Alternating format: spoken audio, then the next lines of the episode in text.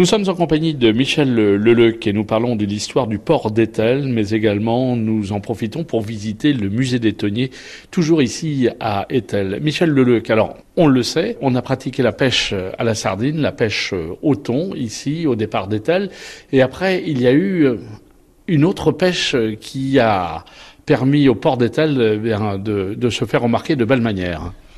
Absolument. Bon, euh, le temps, c'est le temps à sardine, c'est saisonnier, c'est surtout en pleine période euh, du juillet de mai, mai septembre. Et nous sommes là dans les années 19, 30, même avant. Hein. Même, même avant, oui.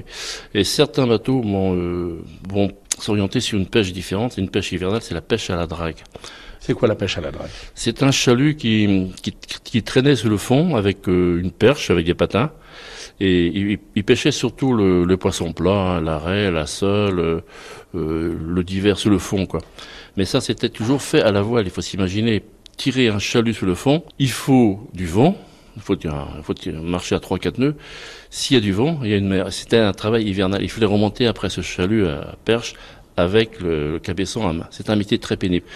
Et les bateaux qui pratiquaient cette pêche, il y a à peu près 70 ou presque une centaine de bateaux étaient loin. Euh, il n'y a pas qu'étaient loin, aussi d'autres ports. Ils allaient surtout vendre à La Rochelle.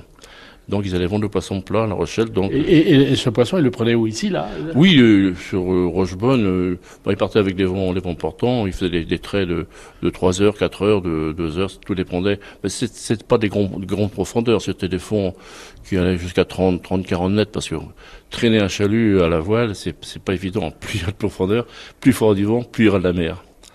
Alors ce chalut, cette pêche à la perche, était une pêche qui rapportait un petit peu de Gouenec, un peu de sous quand même. Absolument, bien sûr. Ben, ces, ces bateaux, au lieu de rester euh, hivernés dans les ports euh, euh, tout le temps, ben, ils vont pratiquer cette pêche et puis dès que les beaux jours arrivaient, ils réarmaient pour, repartir à la pêche au thon.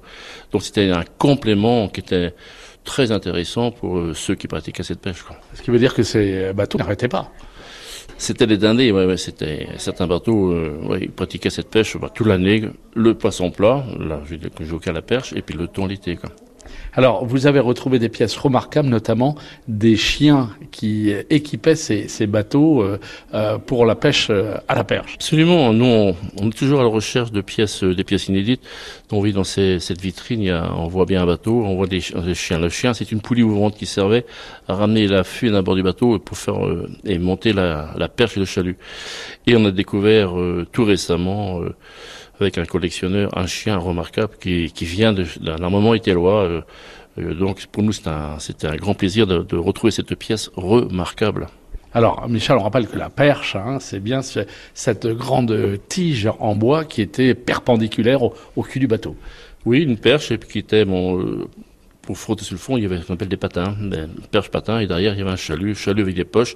C'est pas les chaluts d'aujourd'hui, c'était les chaluts, des chaluts carrés. Ils pêchaient bon le, poisson, le poisson plat, le poisson de fond. Il n'y avait pas de macro à l'époque. Hein. Merci Michel Leleuc, on vous dit à demain pour euh, visiter ce magnifique musée des tonniers ici à Etel.